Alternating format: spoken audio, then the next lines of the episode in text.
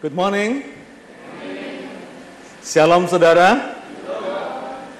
Saya percaya meskipun udara cukup panas, tapi tidak mengurangi gairah saudara untuk mendengar firman Tuhan. Amin. Puji Tuhan. Hari ini saya akan bicara tentang kita percaya Tuhan bekerja. Ya. Saudara saya percaya tidak ada satu orang pun di dunia ini, satu orang pun orang Kristen di dunia ini yang tidak pernah mengalami sejarah iman, ah, yang yang punya sejarah iman yang selalu mulus, ya, yang selalu smooth tanpa masalah.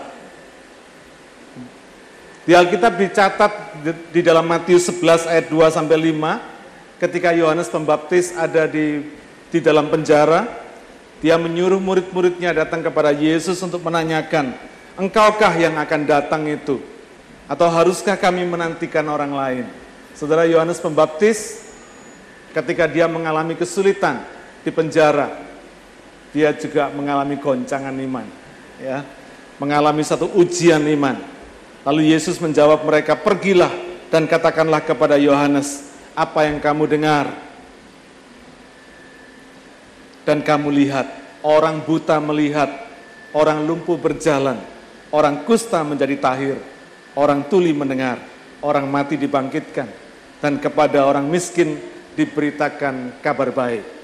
Saudara, Yohanes Pembaptis aja mengalami pergumulan iman, apalagi saudara dan saya. Amin. Jadi dalam hidup ini memang perjalanan iman kita kadang-kadang nggak selalu mulus, saudara. Ada up and down-nya, ada naik turunnya. Selama kita masih belum masuk surga, selama kita masih ada di bumi ini, maka pasti ada pergumulan-pergumulan teologis dan pergumulan-pergumulan praktis yang berkaitan dengan iman kekristenan kita. Ya. Contoh pergumulan teologis yang sering kali muncul di dalam pikiran kita, kadang-kadang ada pertanyaan, siapa sih Allah Tritunggal itu? Ada yang bertanya pada saya, Pak, yang namanya Tritunggal atau Trinitas kan nggak ada di Alkitab. Kenapa kita percaya? Kepada Allah Tritunggal itu. Saudara saya katakan memang betul. Di Alkitab nggak disebutkan Tritunggal ataupun Trinitas ataupun Trinity. Tidak tersurat, tapi tersirat. Amin. Ada itu. Pergumulan seperti itu. Lalu ada yang tanya, siapa sih antikris itu? Beberapa waktu yang lalu ada diskusi di mailing list bicara tentang antikristus si A, si B, tanda-tanda antikris itu 666 dan sebagainya. Ada banyak pergumulan teologis pertanyaan yang kadang-kadang muncul di dalam kehidupan kita. Lalu ada anak Tuhan, anak orang Kristen yang berkata, apa betul sih Tuhan Allah itu menciptakan dunia ini dalam waktu enam hari? Ya, apa betul? Karena menurut ahli-ahli fisika memperkirakan dunia ini terjadi karena adanya proses kimia yang berlangsung selama berjuta-juta tahun. Kalau ada yang bertanya, betul nggak umur dunia ini, berapa umur dunia ini sebenarnya? Kok Alkitab mencatat cuma sekitar 6.000 tahun. Tapi pari, uh, uh, semua ahli arkeologi di dalam penemuan-penemuan fosilnya memperkirakan umur dunia ini sudah jutaan tahun. Yang mana yang betul? Kira-kira begitu saudara. Nah kalau saudara kepingin tahu, saudara hadir pada hari Sabtu Dynamic Saturday ya sekarang masih kelas homiletik uh, apa? Holy matrimony. Tapi setelah itu kita akan Bible study. Ada pertanyaan, kapan dunia ini kiamat? Apa betul itu dunia ini kiamat tahun 2012? Katanya menurut perhitungan penanggalan orang Maya habisnya 2012. Berarti dunia ini akan kiamat tahun 2012. Betul nggak itu? Saudara, ini pertanyaan-pertanyaan teologis yang sering kali muncul di dalam kehidupan kita. Ya, Kadang-kadang ada pergumulan yang praktis juga. Ketika kita sakit, lalu kita berkata, katanya bilur-bilur Tuhan Yesus sudah menyembuhkan kita. Tapi kenapa kalau saya berdoa kok belum sembuh-sembuh?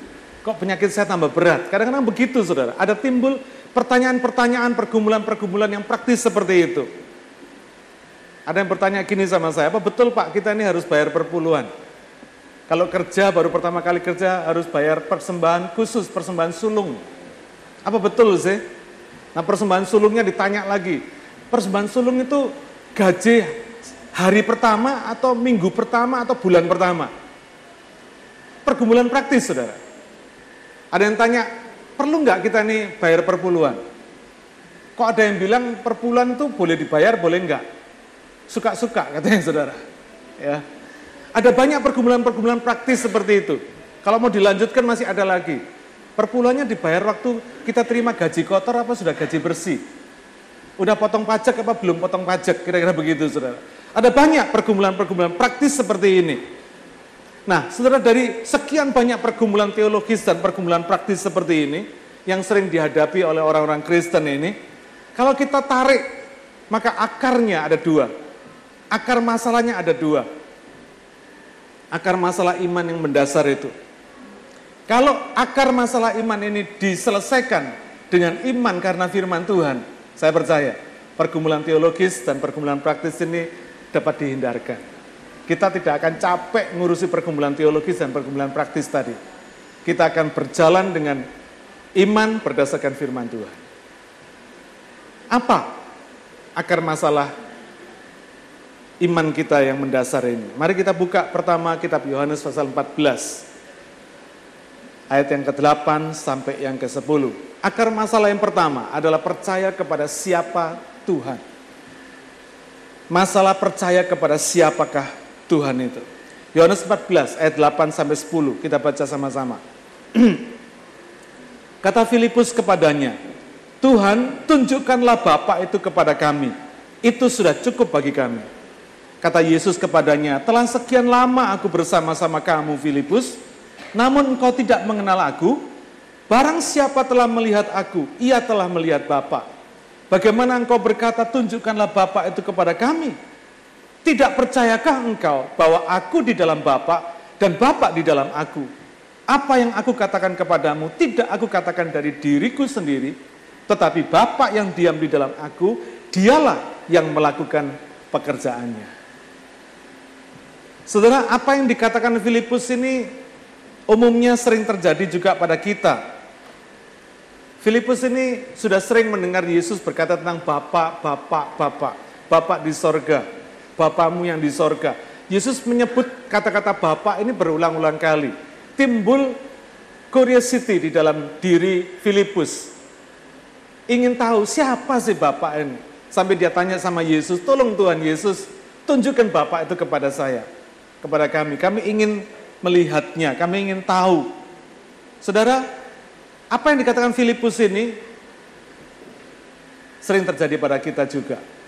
Kita ini lebih ingin sering melihat dan mengerti tentang Tuhan lebih daripada percaya kepada Tuhan.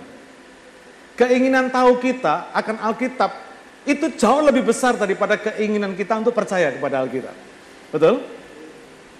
Curiosity kita tentang rahasia-rahasia yang diberitakan di dalam Alkitab lebih besar daripada kerinduan kita untuk percaya kepada Alkitab. Ini menjadi persoalan yang sering kali terjadi dalam hidup orang Kristen. Padahal saudara, mengerti, melihat, itu belum tentu, belum jaminan untuk orang percaya. Murid-murid Tuhan Yesus yang hidup selama tiga setengah tahun bersama Yesus, hidup tiap hari bersama Yesus, melihat mujizat bersama Yesus yang dilakukan oleh Yesus.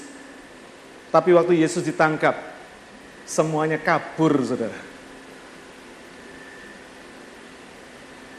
Bahkan Thomas berkata, kalau aku tidak mencocokkan jariku di lubang di tangan dan lambungnya, aku tidak percaya. Petrus menyangkal Yesus tiga kali. Dia orang yang berkata, ketika Yesus tanya, Petrus, kata orang siapa aku ini? Lalu Petrus menjawab, kata orang engkau adalah Yohanes Pembaptis, engkau adalah Elia. Lalu Yesus tanya sama Petrus, menurut kamu Petrus, siapa aku ini? Petrus berkata apa saudara? Engkau adalah Mesias, anak Allah yang hidup. Luar biasa enggak saudara? Petrus punya pengertian yang benar tentang Yesus. Tapi ketika Yesus ditangkap, dia menyangkal Yesus tiga kali. Mengerti, melihat, tidak menjamin percaya.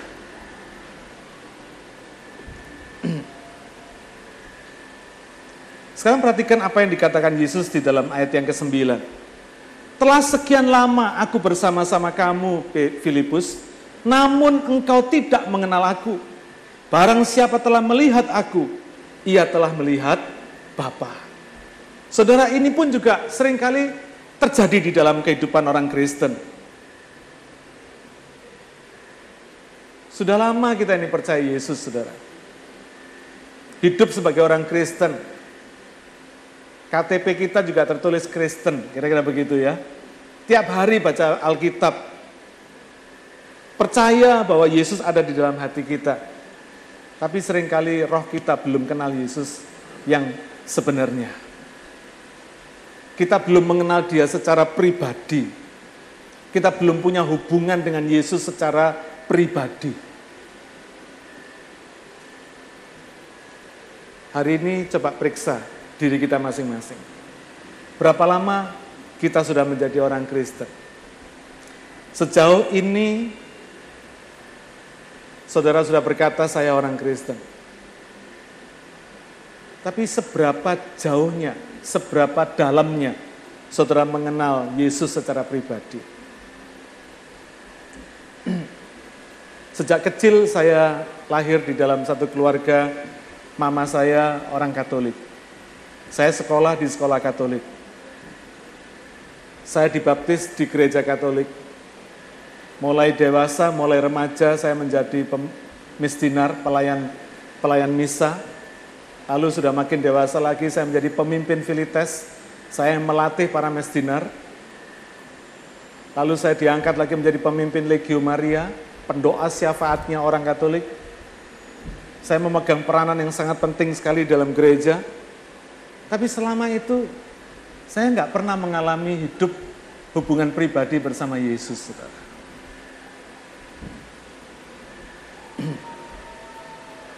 Kehidupan saya tidak beda dengan anak-anak dunia. Tiap hari Jumat, kami semua satu kelas nonton Blue Film. Rame-rame di kamar pastor kami. Dengan alasan pendidikan seks. Kalau yang lain nyontek, saya pun juga jagoan nyontek. Tidak beda sama orang dunia. Yang lain bertugas melukis, saya melukis gambar porno. Berkali-kali udah ketangkep, udah disekor, sudah di, dihukum segala macam sampai kepala sekolah saya udah sudah mentok menghukum saya. Nggak kapok-kapok, saudara. Diskors kasih buku pribadi, saya teken sendiri. Sampai kepala sekolah saya sudah sudah give up sama saya sampai dia bilang udah gini kamu kamu milih sendiri aja hukumanmu mau apa katanya. Disuruh milih sendiri hukumannya karena nggak kapok-kapok nakalnya minta ampun saudara.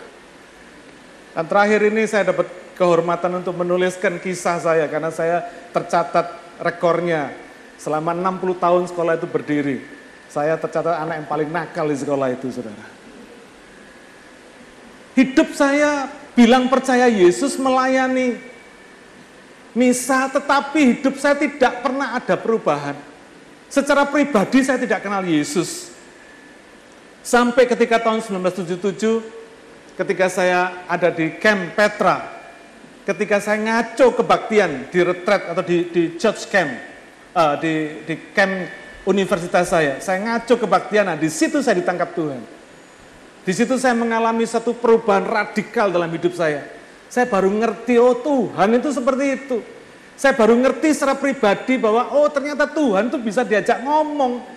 Ternyata Tuhan itu bicara dalam hati kita. Kita bisa mendengar suara Tuhan, bisa mengerti, bisa diajak ngomong saudara. Roh Kudus itu hidup bukan bukan Allah yang mati. Saya baru mengalami suatu perubahan radikal dalam hidup ini yang membuat hidup saya berubah, cara berpikir saya berubah, keinginan dan kerinduan saya berubah. Dan saya melihat hidup saya tidak original lagi. Ketika tiap kali saya lihat di kaca, sebelumnya saya tidak pernah merasa puas terhadap diri saya sendiri. Tapi ketika saya mengerti Yesus dan ketika saya mengalami Yesus, ketika saya memiliki hubungan pribadi dengan Yesus, saya menjadi orang yang puas atas hidup saya sendiri, saudara. Saya sudah sering kali cerita kepada saudara betapa saya tidak puas lihat wajah saya sendiri. Saya idola saya bukan seperti saya. Idola saya itu punya wajah ganteng kayak tilung gitu loh saudara. Tapi wajah saya kok keluarnya begini gitu loh saudara. Tidak puas. Tapi ketika saya ketemu Yesus, ketika saya percaya kepada Yesus secara pribadi, ketika saya memiliki hubungan dengan Yesus secara pribadi, saya tahu bahwa this is the best yang Tuhan bisa berikan pada saya. Amin. Hidup ini terasa puas, saudara. Dan cara berpikir, cita-cita, keinginan saya jadi berubah semua.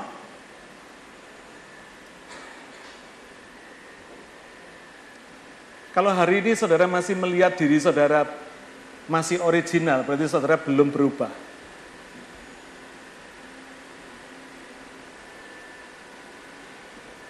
Orang yang percaya kepada Yesus, orang yang tahu siapa kepada Yesus. Siapa Yesus itu? Maka saya percaya hidupnya pasti berubah. Dia pasti tidak akan pernah sama lagi dengan sebelumnya.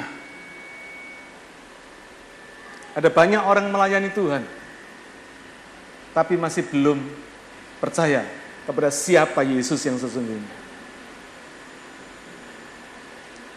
Dia belum memiliki hubungan pribadi dengan Yesus. Di dalam ayat yang ke-10, Yesus berkata demikian, Tidak percayakah engkau bahwa aku di dalam Bapa dan Bapa di dalam aku? Saudara, akar masalah yang pertama adalah tidak percaya siapa Tuhan. Itu akar masalah iman kita. Saudara tidak akan pernah bisa bertumbuh di dalam pengertian dan penge, di dalam pengenalan saudara akan Tuhan kalau kita tidak pernah bisa percaya siapa Yesus, siapa Tuhan itu. Ini akan masalah yang, perta yang pertama. Filipus hanya percaya kepada Yesus sesuai dengan konsep pikirannya sendiri. Oh, Yesus itu seperti ini.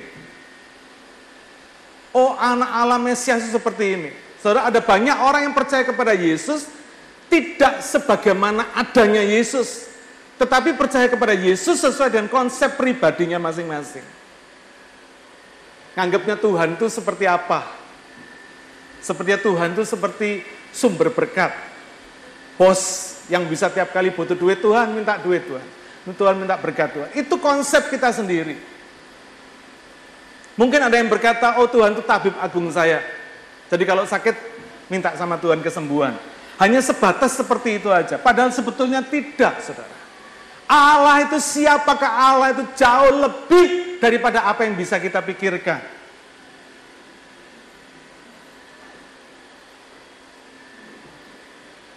Filipus hanya tahu Yesus seperti konsepnya sendiri, bukan sebagaimana Yesus adanya. Yohanes 6 ayat yang ke-56 berkata demikian, Barang siapa makan dagingku dan minum darahku, ia tinggal di dalam aku dan aku di dalam dia. Ini Yesus. Dengan kata lain, Yesus berkata, orang yang percaya kepadanya itu akan makan dagingnya dan minum darahnya. Jelas ini bukan bicara soal Dracula, saudara. Orang Kristen bukan peminum darah, bukan. Tapi ini bicara soal rohani. Yesus bicara tentang sesuatu yang rohani. Makan daging rohaninya Yesus, makin da minum darah rohaninya Yesus. Sebentar lagi kita akan mengikuti perjamuan kudus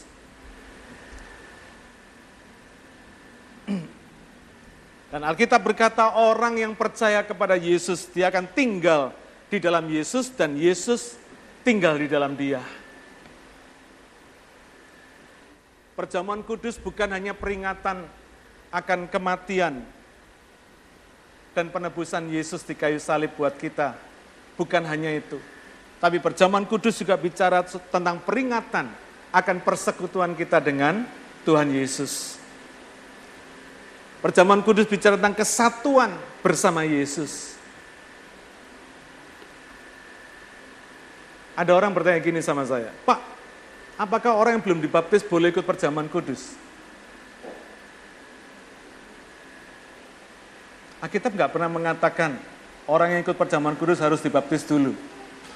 Tapi Alkitab mengatakan kalau orang percaya Yesus dia akan makan dagingku dan minum darahku. Saudara perjamuan kudus tanpa percaya Yesus tidak akan pernah ada kuasanya. Saudara cuma makan roti dan minum anggur, titik, nggak lebih dari itu. Tapi bagi orang yang percaya kepada Yesus secara pribadi, perjamuan kudus ini besar kuasanya. Amin. Jemaat kita sudah mengalami banyak kesaksian yang sakit disembuhkan oleh karena perjamuan kudus. Dia ikut perjamuan kudus. Luar biasa. Karena apa? Karena percaya. Karena percaya kepada Yesus, dia mengalami kesembuhan. Dia mengalami kuasa dari perjamuan kudus itu. Karena itu ketika orang itu percaya kepada Yesus, maka dikatakan firman Tuhan, dia akan tinggal di dalam Yesus dan Yesus tinggal di dalam dia. Tidak heran saudara, kalau ada orang yang sudah percaya kepada Yesus seperti ini, maka kalau ada orang melihat dia, dia akan lihat dia akan kelihatan seperti Yesus. Mungkin wajahnya tidak persis sama seperti Yesus. Seperti gambar-gambar Tuhan Yesus. Tetapi saya percaya kehadirannya di situ akan membawa berkatnya Yesus kepada orang lain. Amin. Setan lihat dia, setan akan lihat Yesus yang ada di dalam dia. Ada banyak orang masih takut setan. Orang Kristen takut setan. Siapa di sini yang Berani sama setan? Enggak takut sama setan? Saya ingin lihat, tolong angkat tangan. Oh, praise God. Cuman papanya Ryan aja sama Ryan. Yang lainnya ketawa, senyum Pepsoden. Saudara, kalau saudara punya Yesus, Yesus ada di dalam diri kita, maka setan lihat saudara takut. Bukan takut sama saudara, tapi takut sama Yesus yang ada di dalam kita. Amin. Jadi kalau kita orang Kristen takut setan itu keliru besar saudara. Setan yang mestinya takut sama kita. Bukan kita yang takut sama setan. Orang yang percaya dan mengenal siapa Yesus secara pribadi itu, pasti punya sikap yang taat kepada Yesus. Orang yang punya ketaatan kepada Yesus menunjukkan bahwa dirinya punya Yesus. Ada pribadi yang lebih besar yang mesti ditaati, lebih daripada dirinya sendiri. Seringkali kebanyakan manusia itu mengikuti keinginannya sendiri. Tetapi orang yang percaya kepada siapa Yesus itu, dia akan mengikuti keinginan Yesus yang ada di dalam dia. Mau males, Yesus berkata jangan males. Kepinginnya tidur terus, Yesus bilang bangun, sekarang waktunya ke gereja. Terus saya percaya, Orang yang punya Yesus di dalam dirinya tidak akan pernah ada alasan dan tidak ada pamrihnya untuk Tuhan. Amin. Dia akan bisa mengalahkan segala keinginan dagingnya. Karena apa? Karena dia mentaati Yesus.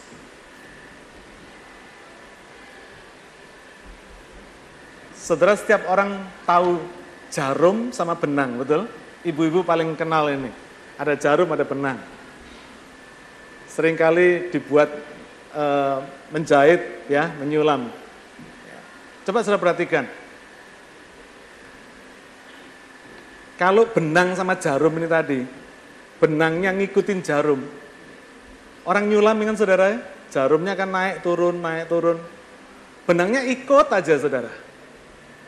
Begitu sulamannya selesai, hasilnya indah, betul?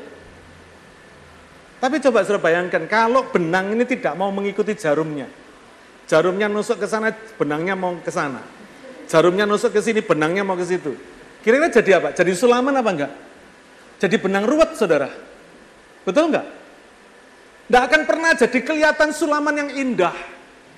Hidup orang Kristen itu kadang seperti itu.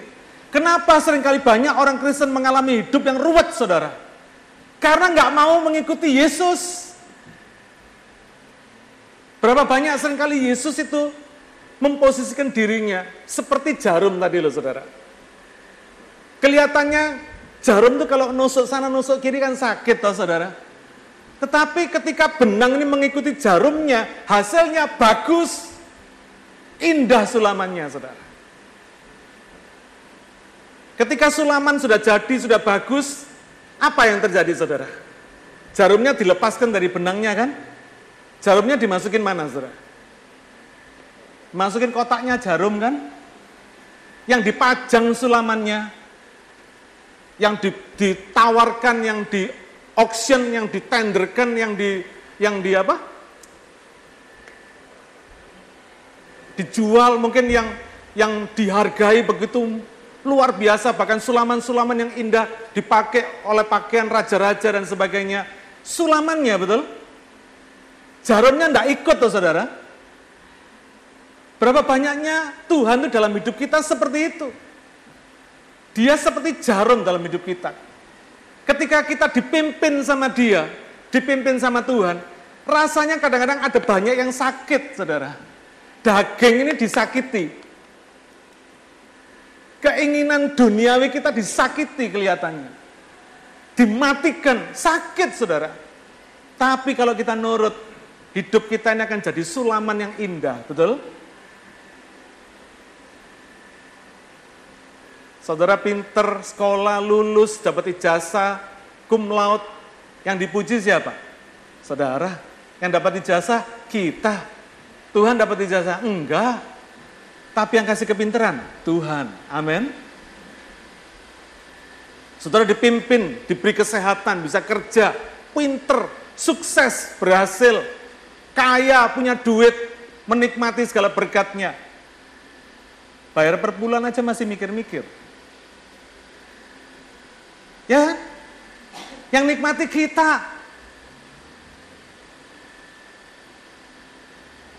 Kalau untung bilang terima kasih sama Tuhan aja udah untung kalau ingat sama Tuhan. Kadang-kadang justru ketika diberkati Tuhan, orang Kristen malah lupa sama Tuhan. Betul?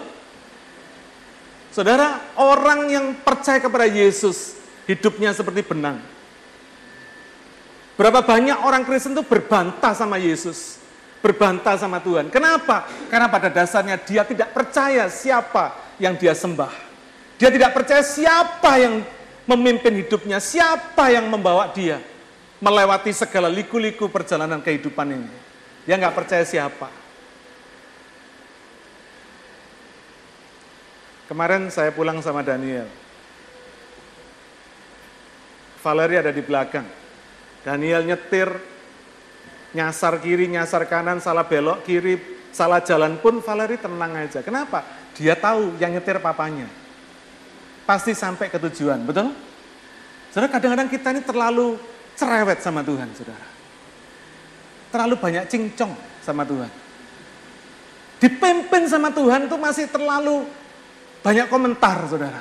Nah Tuhan kalau begini gimana? Kalau begitu gimana? Kalau begini gimana? Kalau begitu begini. Saudara kita terlalu banyak acara, terlalu banyak argue sama Tuhan. Padahal Tuhan yang seharusnya kita taati.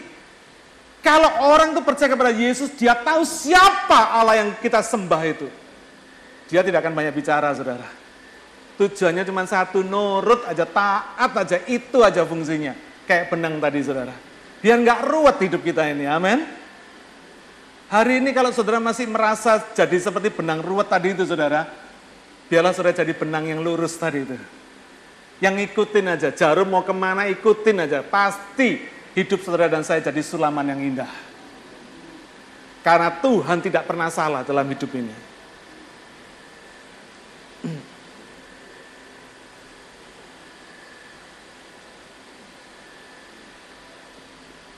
Hari ini mari kita periksa hati kita. Sudahkah kita ini percaya betul kepada siapa Yesus? secara pribadi. Saudara, pertanyaan ini mesti dijawab secara pribadi. Tidak perlu kita malu ataupun kita ini ikut-ikutan orang. Harus dijawab secara pribadi. Apakah betul saudara hari ini mengenal Yesus itu secara pribadi? Tahu siapa Tuhan yang saudara sembah itu? Siapa Yesus yang saudara sembah itu? Supaya hidup saudara bertumbuh Gampang kalau saudara lihat orang Kristen yang bertumbuh, yang percaya kepada Yesus secara pribadi itu pasti hidupnya, rohaninya pasti akan bertumbuh saudara. Tidak mungkin statis. Tapi biar saudara ketemu sama orang Kristen yang puluhan tahun ke gereja, tapi kalau hidup rohaninya cuma begitu-begitu saja, jelas dia belum tahu dan belum mengenal siapa Yesus itu secara pribadi. Orang yang punya Yesus secara pribadi itu rohnya hidup saudara Nah, roh yang hidup itu pasti haus dan lapar akan Tuhan. Haus dan lapar akan firman Tuhan. Haus dan lapar akan hadirat Tuhan. Haus dan lapar untuk melayani Tuhan. Tidak mungkin statis, nggak mungkin. Dia akan dinamis hidup ini bertumbuh, saudara. Kalau orang mati, biar dibiarin di situ 30 tahun pun dia nggak minta bakpao sama saudara. Tapi kalau orang hidup satu hari aja nggak makan dia mulai teriak-teriak saudara. Kenapa? Ada satu kebutuhan di dalam hidupnya untuk supaya dia hidup mempertahankan kehidupan dan terus bertumbuh. Amin. Hari ini mari kita lihat kehidupan kita sendiri. Siapa sebetulnya saudara taati? Kalau saudara hari ini taat kepada Yesus, tandanya saudara mengenal siapa Yesus. Tapi kalau hari ini yang saudara taati cuma keinginan diri saudara sendiri, itu tandanya saudara belum mengenal siapa Yesus. Mari hari ini kita periksa hati kita masing-masing. Kalau saudara kedapatan diri saudara sendiri berkata, iya Tuhan selama ini saya belum taat kepada Yesus, hari ini belum terlambat. Saudara bisa percaya kepada Yesus, amin. Hari ini saudara bisa mengundang dia masuk dalam hati saudara secara pribadi dan mengenal dia secara pribadi. Jangan terkecoh dengan pelayanan saudara. Jangan terkecoh dengan sebutan Kristen kita. Tetapi hari ini mari kita lihat di hadapan Tuhan. Hati kita masing-masing. Betul nggak sih kita ini percaya siapa Yesus itu? Apakah betul kita itu sudah memiliki hubungan pribadi dengan Yesus? Mengenal dia secara pribadi? Hari ini mesti dijawab. Setiap pribadi mesti menjawab pertanyaan ini. Karena Tuhan mengenal saudara. Mungkin hari ini saudara berkata, aku mengenal Tuhan. Tapi belum tentu Tuhan kenal saudara dan saya. Amin. Karena itu hari ini betul-betul pertanyaan ini adalah satu pertanyaan yang serius. Yang saudara harus jawab di dalam diri kita masing-masing. Masalah yang pertama, Akar masalah iman kita yang pertama adalah kita tidak percaya siapa Tuhan itu. Kalau orang nggak percaya siapa Tuhan, maka dia akan punya akar masalah yang kedua, yaitu dia tidak akan pernah bisa percaya apa yang Tuhan lakukan di dalam kehidupannya. Yang pertama, ingat apa? Akar masalahnya tidak percaya siapa Tuhan. Yang kedua, tidak percaya apa yang Tuhan lakukan. Ya. Tidak percaya pekerjaan Tuhan. Tidak percaya perbuatan-perbuatan Tuhan. Mari kita baca Yohanes 14 ayat 11 sampai 14. Yohanes 14 ayat 11 sampai 14. Firman Tuhan berkata demikian, percayalah kepadaku bahwa aku di dalam Bapak dan Bapak di dalam aku. Atau setidak-tidaknya, saudara perhatikan kata-kata ini bagus banget Percayalah karena pekerjaan-pekerjaan itu sendiri. Aku berkata kepadamu sesungguhnya barang siapa percaya kepadaku, ia akan melakukan juga pekerjaan-pekerjaan yang aku lakukan. Bahkan pekerjaan-pekerjaan yang lebih besar daripada itu. Sebab aku pergi kepada Bapa. Dan apa juga yang kamu minta dalam namaku, aku akan melakukannya supaya Bapa dipermuliakan di dalam anak. Jika kamu meminta sesuatu kepadaku dalam namaku, aku akan melakukannya. Dahsyat saudara. Ini akar masalah yang kedua. Kalau kita nggak percaya siapa dia, kalau kita nggak mengenal siapa Yesus itu, maka akar masalah kedua ini akan terjadi. Kita nggak percaya apa yang bisa dilakukan oleh Yesus dalam hidup kita. Kita tidak percaya apa yang dia perbuat kita tidak percaya pekerjaan-pekerjaan Tuhan.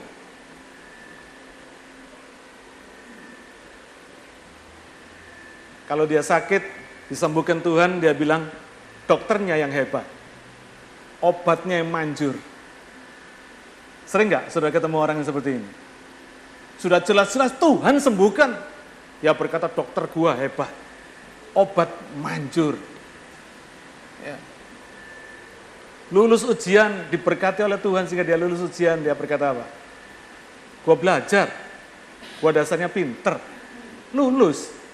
Tidak pakai Yesus pun lulus, dia bilang. Dapat kerjaan baik, Dia bilang hoki. Hidup sehat. Dia bilang kebetulan sehat. Saudara, orang-orang yang seperti ini tidak bisa menghargai apa yang Tuhan kerjakan dalam hidupnya. Makanya di dalam ayat 11 Yesus berkata begini, setidak-tidaknya percayalah karena pekerjaan-pekerjaan itu sendiri. Luar biasa saudara. Dengan kata lain Tuhan tuh ngomong begini, kalau kamu nggak percaya sama aku secara pribadi, at least kamu percaya oh, apa yang aku lakukan. Saudara, kenapa banyak orang belum percaya kepada Tuhan saat ini? Karena dia tidak percaya bahwa Tuhan itu menciptakan seluruh isi dunia ini, saudara. Kayak tadi yang saya pertama kali saya ngomong, ahli-ahli fisika mengatakan dunia ini terjadi karena proses kimia yang berlangsung berjuta-juta tahun. Tapi tidak pernah bicara soal siapa yang bikin kimia tadi. Bahan-bahan kimianya tadi dari mana. Orang-orang seperti tidak bisa mengenal Yesus. Tapi maksudnya Yesus begini, andai kata kamu nggak mau percaya kepadaku secara pribadi, tapi percaya kepada hasil karyaku, kira-kira begitu saudara. Percayalah kepada apa yang aku lakukan dalam hidupmu. Saudara kalau hari ini saudara bisa sehat, itu karena apa yang Tuhan lakukan dalam hidup kita ini saudara. Karena anugerahnya besar. Yang lain ada di rumah sakit Sinjot, saudara di sini bisa berbakti menyembah Tuhan, betul? Yang lain sudah almarhum, almarhum almarhumah, saudara di sini bisa memuji Tuhan. Saudara masih dikenal, masih eksis di dunia ini. Yang lainnya cari jodoh, setengah mati berdoa, jengking-jengking 30 tahun gak dapat jodoh. Saudara punya suami, punya istri, brojol anak 45. Begitu begitu luar biasanya Tuhan tuh memberikan kehidupan kepada kita tapi kalau kita tidak percaya kepada dia, Tuhan berkata, at least setidak-tidaknya percaya kepada apa yang aku lakukan kepadamu. Itu yang Tuhan katakan. Jadi kalau sudah dikasih suami istri, bersyukurlah saudara. Jangan lihat suami saudara model kayak begini kok enggak memper kok suami sana kok rasanya lebih keren ya tadi suami saya. Saudara jangan berkata begitu, bersyukur saudara. Kalau saudara suami saudara diambil dari saudara kasihkan orang lain, saudara sakit hati loh pasti. Betul nggak? Ayo. Sakit loh. Tapi kadang-kadang kita tuh taking for granted. Tidak bisa menghargai orang-orang, tidak bisa menghargai yang Tuhan berikan dalam hidup kita. Pekerjaan yang begitu besar dalam kehidupan kita, kita nggak pernah hargai saudara.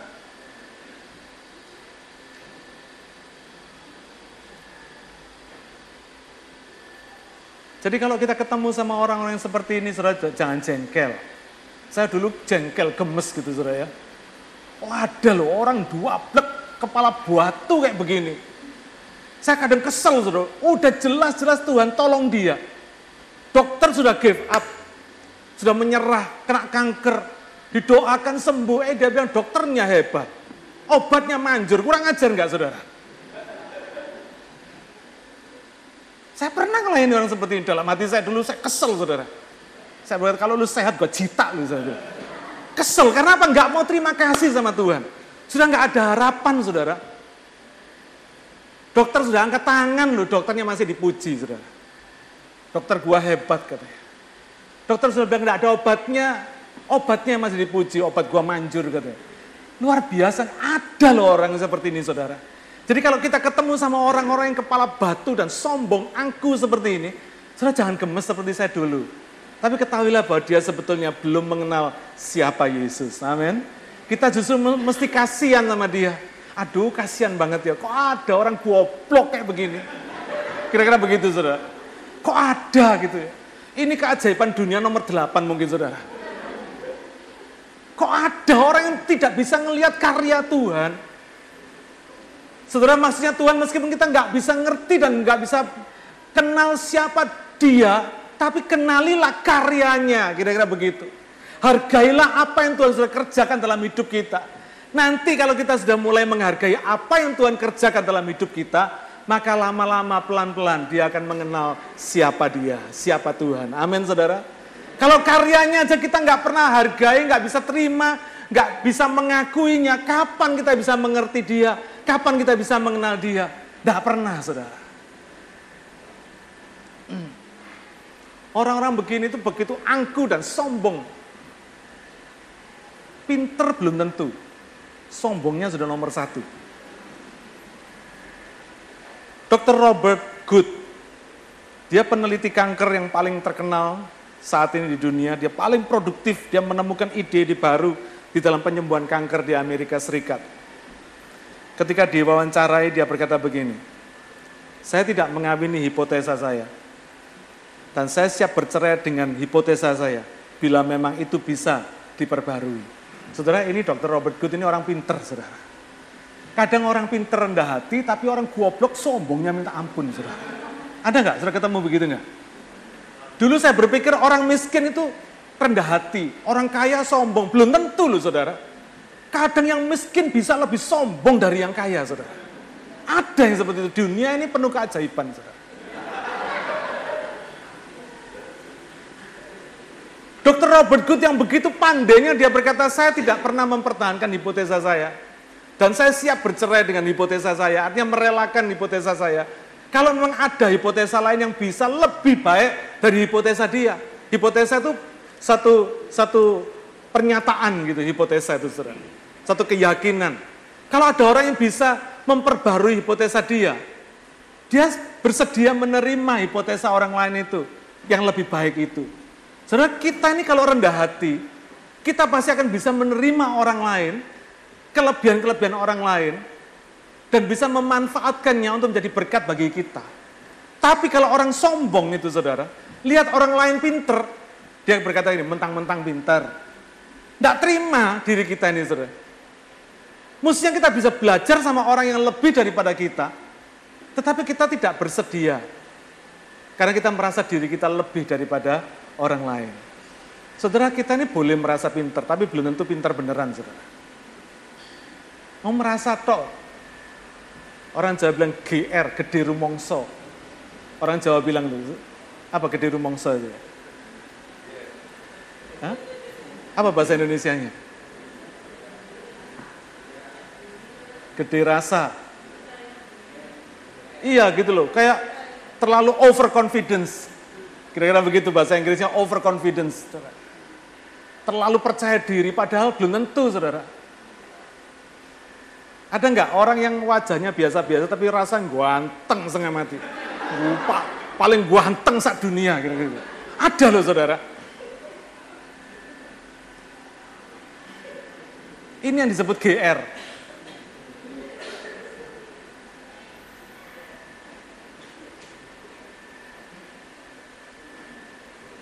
Orang yang bisa rendah hati adalah orang yang mau percaya pekerjaan-pekerjaan Tuhan yang terjadi di dalam dia. Ini orang rendah hati.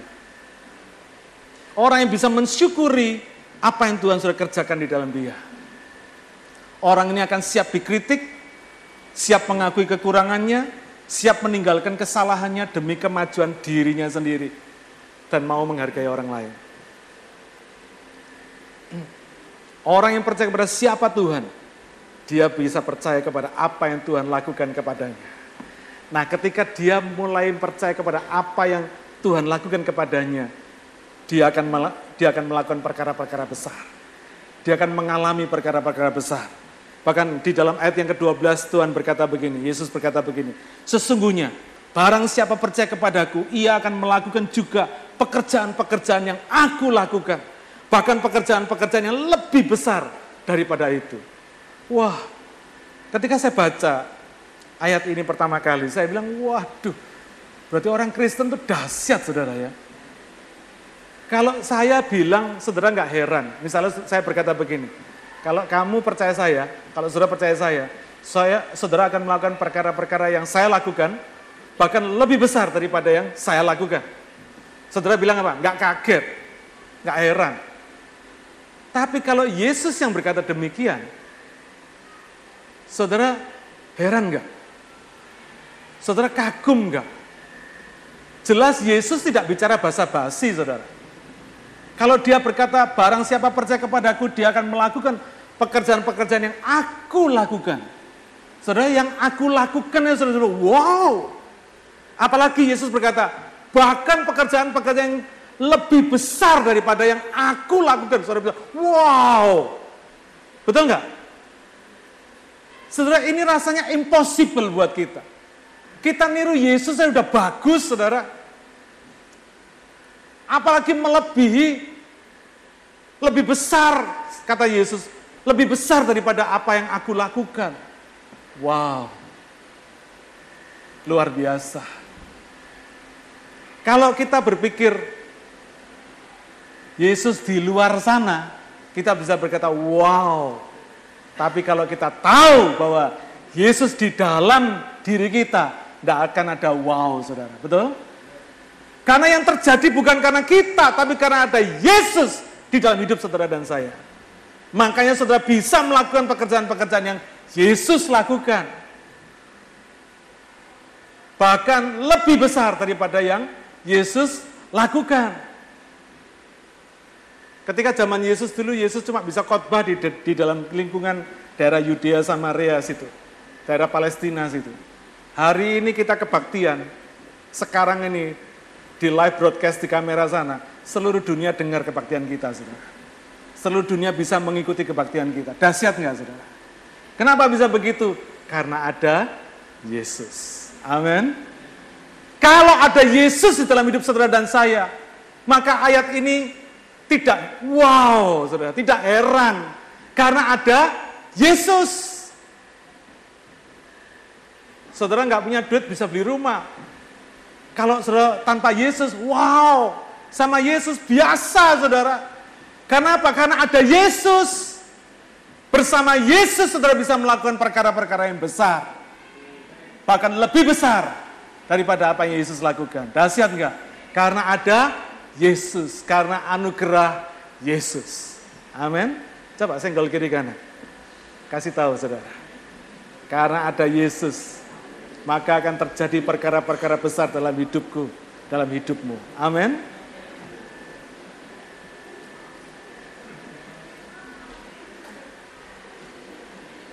Ayat 13 dan 14. Tuhan menegaskan lagi, dan apa juga yang kamu minta dalam namaku, aku akan melakukannya supaya Bapak dipermuliakan di dalam anak. Jika kamu meminta sesuatu kepadaku dalam namaku, aku akan melakukannya. Rahasia saudara. Karena Yesus melakukan kehendak Bapa, maka Bapak dipermuliakan di dalam dia. Nah sekarang Yesus ada di dalam diri saudara dan saya. Maka ketika saudara dan saya melakukan kehendaknya Yesus, maka Yesus yang dipermuliakan di dalam kita. Otomatis bagaimana hidup kita bisa memuliakan Yesus kalau nggak dibikin dahsyat sama Yesus. Amin. Kalau nggak kita ngalami perkara-perkara yang dahsyat, bagaimana kita bisa memuliakan Yesus, saudara? Kalau kita dulunya bodoh, tiba-tiba jadi pinter, orang berkata, wow, siapa yang bikin lu pinter begini dulu? Bodohnya minta ampun, sekarang pinternya luar biasa. Siapa yang bisa bikin lu begini? Saudara berkata apa? Yesus yang ada di dalam saya. Amin. Haleluya. Kalau dulunya saudara anak orang melarat, gak punya sekolah aja masih ngutang sana sini, sekarang sudah jadi orang kaya, jadi konglomerat, sudah bisa memberkati sana sini, wow anaknya orang miskin, Dulunya nggak punya siapa-siapa. Siapa yang bisa dia bikin bisa bikin dia kaya begini? Saudara berkata, Yesus yang ada di dalam saya. Amin. Saudara, ini kuncinya. Makanya Yesus berkata, apa yang kamu minta dalam namaku, aku akan melakukannya. Dahsyat saudara. Haleluya. Kelihatannya kita yang bekerja, tapi sesungguhnya Yesus yang di dalam kita yang membuat pekerjaan kita berhasil. Yang membuat kita diberkati. Yang membuat kita sukses. Yesus yang di dalam kita. Amin. Kerjanya biasa. Biasa. Jadi karyawan biasa. Employee biasa. Tapi yang lain tidak bisa kita bisa. Dahsyat saudara. Kelihatannya badan biasa-biasa. Tidak kayak Arnold Schwarzenegger yang badannya yang Wow, six packs gitu saudara ya. Tidak seperti begitu, tetapi sehat walafiat. Kenapa? Karena Yesus yang bikin hidup kita sehat, saudara. Luar biasa. Saudara nggak butuh steroid sampai badan saudara merengkel-merengkel, besar-besar, ototnya gede, tapi sehat. Siapa yang bikin sehat? Yesus yang di dalam saudara dan saya yang bikin hidup kita sehat. Amin. Ya. Tampangnya kita bukan potongan profesor. Saudara. Rambut nggak gundul. Tapi kita, tapi Yesus yang bikin kita pinter, bikin kita cerdas. Amin. Belajar sebentar bisa. Dikasih tahu sedikit ngerti, cepet nangkepnya orang seneng saudara. Coba bayangkan kalau saudara kerja sama orang, diajari nggak bisa-bisa. Diajari seminggu nggak ngerti, dua minggu masih salah, tiga minggu tambah banyak salahnya. Kira-kira saudara bisa nggak kerja begini? Orang bilang sebulan ya udah cukup dah sebulan lu keluar dah gua kasih pesangon kan gitu saudara ya. Tapi kalau orang itu sudah diajarin satu hari ngerti, begitu dicoba sudah bisa bisa lakukan semua. Bos saudara senang lihat saudara. Wah orang ini cerdas, pinter orang ini. Wah saudara kan dijadikan karyawan kesayangan dia, betul nggak saudara? Orang kunci di perusahaan. Yang lain di PHK saudara dipelihara saudara. Luar biasa saudara. Karena itu Yesus yang ada di dalam kita itu yang akan mengerjakan semua yang besar di dalam kita. Amin. Saudara mungkin kita nggak fasilida, tapi begitu kita presentasi, begitu kita ngomong diurapi oleh Tuhan, bikin orang yang kita ajak ngomong percaya. Yang lainnya sudah nawarkan barang sampai keringet bercucuran, nggak mau beli. Tapi begitu sudah bicara, sebentar nggak sampai lima menit, eh customernya beli. Pernah nggak sering ngalamin seperti itu? Karena apa? Yesus yang mengurapi saudara. Yesus yang menggerakkan hati orang itu untuk percaya kepada saudara dan membeli produk yang sudah tawarkan.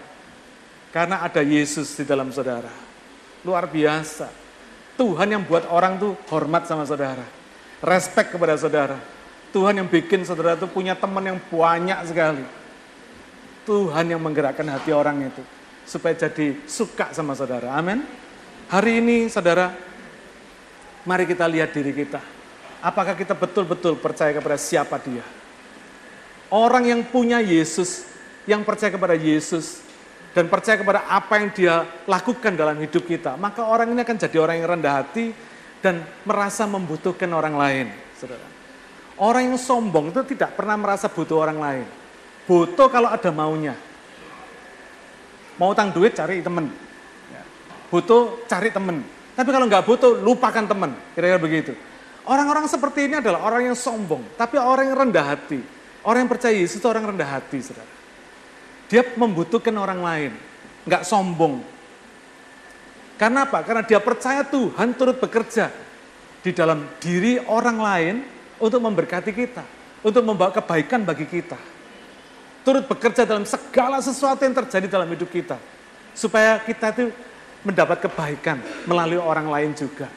Tuhan tuh bisa bekerja langsung di dalam kita, tapi juga bisa bekerja melalui orang lain, saudara.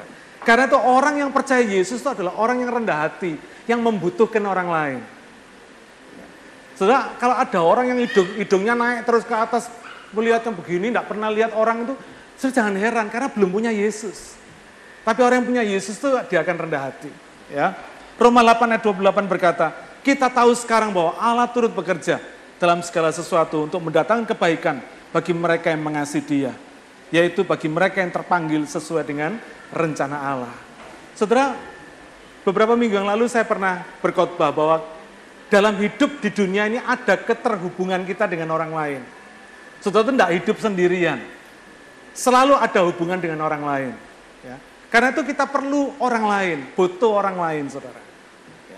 Jangan mentang-mentang kita pinter, mentang-mentang kita kaya, mentang-mentang kita tahu semua terus kita gak butuh orang lain. Butuh orang lain, saudara. Saudara kalau mati, siapa yang ngubur saudara? Nggak bisa kan saudara lari sendiri ke, ke lubang kubur saudara? Nggak bisa kan? Saudara butuh orang lain kok saudara. Mulai lahir sampai mati, kita ini masih butuh orang lain. Karena itu kita perlu betul-betul menjaga hati kita supaya kita ini menghargai orang lain, saudara. Saya senang sekali di Australia ini ketika ujian SIM, saudara ingat ya, selalu di ditekankan jangan lupa apa noleh itu saudara ya blind spot lihat lihat blind spotnya itu ya kalau nggak noleh gini dides saudara nggak bisa lulus Saya dulu nggak nggak nggak lulus ujian sampai tiga, uh, tiga kali baru lulus. Karena gara-gara lupa noleh, saudara. Lupa gini loh. Mau belok lupa gini, mau hanya karena nggak begini aja nggak lulus, saudara. Dulu saya berpikir, aduh keterlaluan Australia ini. Negara maju tapi kebangetan saya bilang. Saya nyetir mobil di Indonesia mulai tahun 77. Masih nggak lulus sampai tiga kali, saudara. Baru lulus, coba bayangkan. Tapi setelah saya pikir-pikir, ada betulnya. Kenapa, saudara? Karena hidup kita ini ada sisi-sisi yang kita tidak bisa lihat. Dalam hidup ini ada yang kita ini sendiri tidak bisa lihat. Perlu orang lain yang kasih tahu kita, betul? Perlu orang lain yang melihat kita dan memberitahu kepada kita apa yang kita tidak bisa lihat. Saya ambil contoh, saudara. Tiger Woods, juara golf dunia, punya pelatih enggak?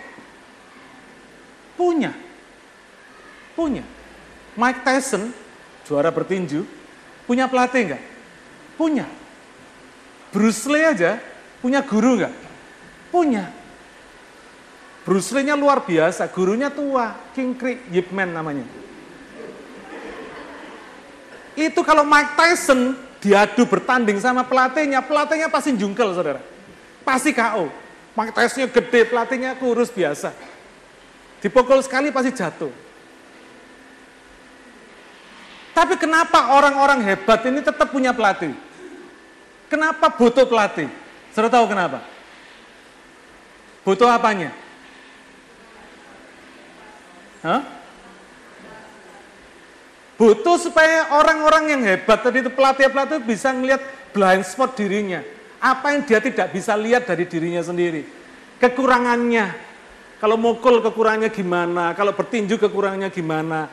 Itu butuh pelatih-pelatih ini supaya bisa lihat diri orang-orang hebat ini, saudara. Saudara kadang kita ini terlalu sombong untuk tidak mau menghargai orang lain yang dipakai Tuhan untuk melihat diri kita.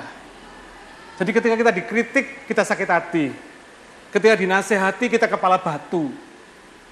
Karena kita tidak pernah merasa perlu orang lain, saudara.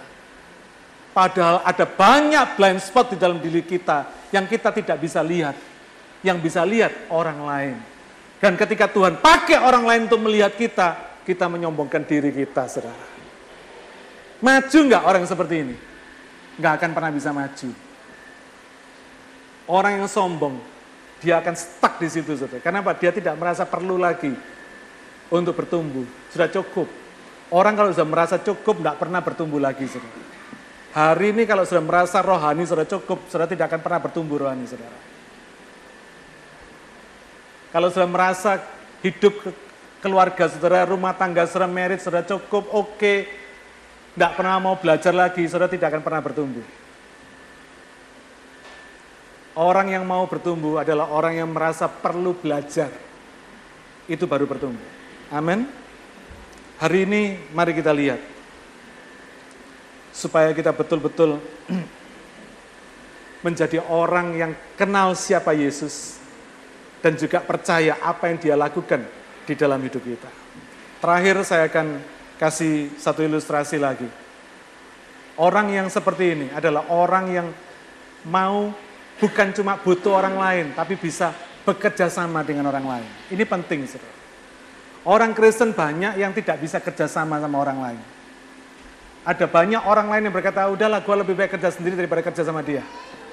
Kenapa begitu? Karena tidak ada satu satu kooperatif spiritnya, saudara. Tapi kalau orang ini kenal Yesus, orang ini percaya kepada Yesus sungguh-sungguh, maka orang ini akan bukan cuma rendah hati, Bukan cuma butuh orang lain, tapi bisa bekerja sama dengan orang lain. Ini penting loh saudara. Suami istri kalau tidak bisa kerja sama, repot loh saudara. Anak orang tua tidak bisa kerja sama, repot. Jemaat sama pendeta tidak bisa kerja sama, repot saudara. Saya bersyukur di CLC ini, hampir semuanya bisa bekerja sama. Saya senang saudara. Karena itu saya percaya CLC ini pasti maju. Siapa yang percaya CLC maju? Oh yes, haleluya. Saya percaya, saudara. Orang itu perlu kerjasama. Satu ketika ada seekor kucing kurus, saudara. Duduk diam, lalu musang lihat, musang badannya lebih gede. Musang lihat, wah ini kebetulan nih, saya lapar nih makanan saya. Dia datengin Musang, uh, si kucing. Lalu si kucing kurus nih berkata begini, lu kalau berani jangan berantem di sini, di lubang sana. Katanya si kurus, si kucing kurus. Musang berkata, wah dirinya lebih gede daripada si kucing kurus. Berani dia, oke, maju ke sana. Kalau lu kalah, boleh lu makan gua, kata si kucing. Tapi kalau Gua yang menang, gua makan paha lu, katanya. Mereka berdua masuk ke dalam lubang, dalam gua situ. Lalu nggak lama kemudian si kucing kurus keluar bawa pahanya musang, saudara. Menang dia, saudara. Gigit pahanya musang. Ketika dia sedang makan, lalu datang lagi serigala yang lebih besar. Serigala lihat, wah ini kebetulan, saya lapar, ada kucing kurus, ada paha musang, ini bisa gua empat dua-dua katanya saudara. Lalu dia mulai deketin lagi serigala ini. Kucing kurus ngomong lagi sama serigala. Kalau lu berani jangan berantem di sini, di lubang sana. Oke katanya serigala. Mana takut, siapa takut, lu kecil gua besar, masuk lubang. Gak lama kemudian si kucing keluar lagi bawa pahanya serigala saudara. Wah hebat luar biasa. Gak lama kemudian ada lagi yang lebih besar lagi binatang yang lebih besar lagi, beruang lebih besar lagi. Si kucing ngomong yang sama, kalau berani jangan di sini, di lubang sana, katanya. di gua sana. Gak lama kemudian dia nyeret pahanya beruang. Si kucing kurus, hebat banget. Sudah hari, sudah sore, dia mulai teriak. Sudah, sudah sore, keluar sekarang bisa nikmati makanan. Tiba-tiba dari gua keluar harimau yang besar, raja hutan, saudara. Pantesan, kita baru ngerti Ternyata si kucing kurus bisa kerjasama dengan si harimau yang besar. Supaya apa? Nggak usah repot-repot cari, nyari, lari sana lari sini nyari mangsa. Mangsa datang sendiri, betul nggak saudara? Kadang-kadang hidup ini kita tuh kelihatannya lemah kayak kucing kurus ini loh saudara. Tapi kalau kita bisa kerjasama dengan orang lain yang lebih hebat dari kita, kita mungkin bisa lebih hebat daripada yang lebih hebat dari kita. Saudara. Nanggap nggak maksud saya?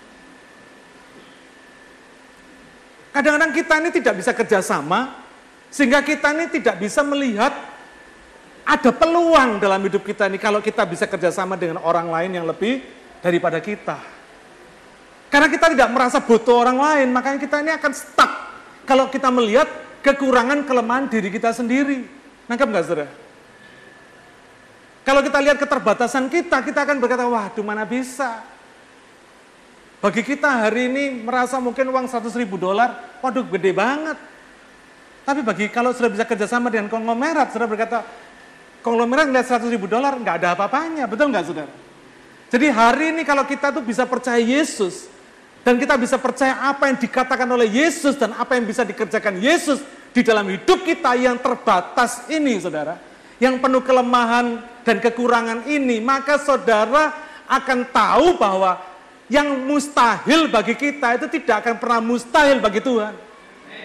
Karena kita bisa dibawa Tuhan, dipertemukan Tuhan untuk bekerja sama dengan orang lain, sehingga kehidupan kita ini yang tidak bisa dilengkapi oleh yang bisa. Jadi dahsyat luar biasa. Amin. Sehingga tidak heran kalau Yesus berkata dalam ayat yang ke-12 eh, tadi itu, dikatakan bahwa kamu bisa melakukan perkara-perkara yang aku lakukan, bahkan yang lebih besar daripada yang aku lakukan. Kenapa? Karena Tuhan gabungkan ini saudara. Dipadukan potensi anak-anak Tuhan ini dipadukan semua. Dahsyat. Karena saya percaya kalau jemaat kita ini bisa bekerja sama semua. Dipadukan oleh Tuhan potensinya. Dahsyat saudara. Bukan zamannya lagi dunia memberkati orang Indonesia. Tapi sudah waktunya orang Indonesia memberkati dunia. Amin. Kita bukan lagi terus memikirkan gimana caranya diberkati sama orang barat. Enggak. Tapi kita yang memberkati orang barat. Kira-kira begitu saudara. Amin. Haleluya. Semoga hari ini apa yang saya sampaikan pada saudara. Saudara ingat ya. Akar masalah yang pertama. Siapa Yesus? Kalau kita tidak percaya siapa Yesus. Yang kedua akan terjadi. Kita tidak bisa percaya apa yang Yesus bisa lakukan. Atau yang akan lakukan dalam hidup kita. Amin. Mari kita berdoa. Bapak kami bersyukur kepadamu. Kami berterima kasih karena firman-Mu dahsyat luar biasa. Kami yang lemah, lelah, kurang, dan penuh cacat celah ini Engkau buat menjadi orang yang dahsyat karena kehadiran-Mu dalam kehidupan kami. Kami berterima kasih karena kami punya Allah yang kami sembah, bukan Allah yang nun jauh di sana, tapi Allah yang dekat di dalam kehidupan kami, bahkan tinggal di dalam kehidupan kami. Tuhan terima kasih karena kami bersama-sama Engkau kami dapat melakukan perkara besar. Terima kasih karena anugerahmu besar dalam hidup kami, cukup luar biasa, bahkan berlebihan dalam hidup kami. Tuhan ajar supaya roh kami senantiasa boleh mengenal Engkau Tuhan secara pribadi. Bapak mau berdoa kalau ada orang-orang di dalam ruangan ini yang masih belum memiliki hubungan pribadi dengan Tuhan. Hari ini kami minta Engkau berikan anugerahmu kepadanya Masuklah dalam hatinya. Berikan dia pengertian dan pengenalan yang benar akan siapa engkau. Supaya dia boleh melihat apa yang kau kerjakan dalam hidupnya. Tuhan, mari jamah dan lawat dia. Supaya engkau boleh hidup bersama-sama dengan dia. Hamba berdoa supaya tidak ada satupun jemaatmu yang berhenti sampai di situ, di satu level. Tetapi hamba berdoa supaya kami semua boleh bertumbuh dan mengenal engkau secara pribadi makin hari from glory to glory. Dari kemuliaan kepada kemuliaan. Tuhan mari Tuhan, biarlah kami boleh melihat terus pekerjaan-pekerjaan besar yang sedang kau kerjakan di dalam hidup kami. Biarlah hati dan pikiran kami terbuka lebar, tidak tertutup dengan segala kekurangan dan kelemahan kami. Tapi betul-betul kami mengizinkan kau bekerja dengan luar biasa, sebebas-bebasnya dalam hidup kami. Supaya hidup kami boleh memuliakan Tuhan. Terima kasih Bapak, terpujilah namamu. Hamba berdoa agar supaya firman-Mu ini kau meteraikan dalam hati kami semua. Sehingga kami boleh mengalami firman-Mu ini di dalam segala kekayaannya. Terpujilah namamu Bapa. Dalam nama Tuhan Yesus kami sudah berdoa dan mengucap syukur. Haleluya. Amin. Tuhan memberkati saudara sekalian.